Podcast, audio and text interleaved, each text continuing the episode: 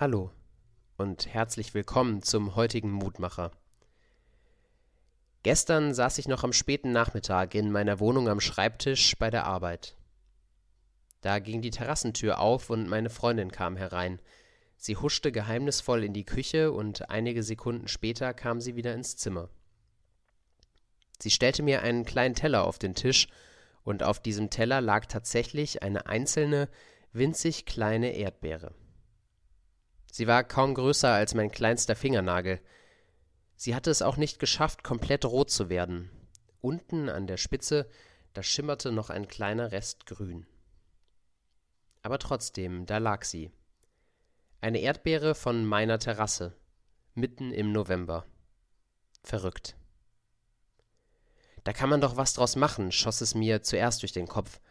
Man stelle sich vor, frische Erdbeeren im November, Biologischer Anbau in Deutschland sonnengereift.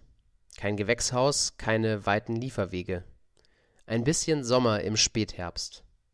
Eine perfekte Marktlücke.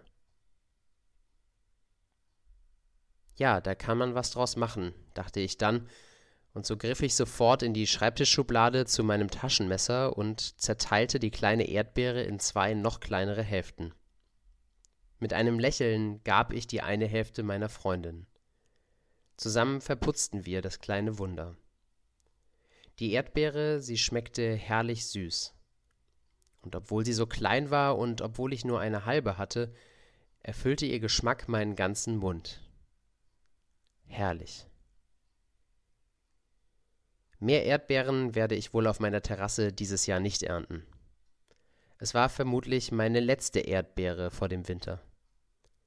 Aber vielleicht war sie die beste in diesem Jahr. Sie war auf jeden Fall etwas ganz Besonderes. Im Losungstext für heute heißt es aus dem Buch der Sprüche Besser wenig mit der Frucht des Herrn als ein großer Schatz, bei dem Unruhe ist. Und im Lehrtext dazu aus dem Markus-Evangelium Was hilft es dem Menschen, die ganze Welt zu gewinnen und Schaden zu nehmen an seiner Seele? Himmlischer Vater, Manchmal reicht uns ein kleines Zeichen, damit wir uns erinnern, wie reich du uns machen willst. Wenn die Welt wie ein Berg an Arbeit vor uns liegt, dann erinnere uns an den Geschmack deiner Herrlichkeit und deiner Liebe und mach unsere Seele gesund. Darum bitten wir durch deinen Sohn Jesus Christus, unseren Herrn. Amen.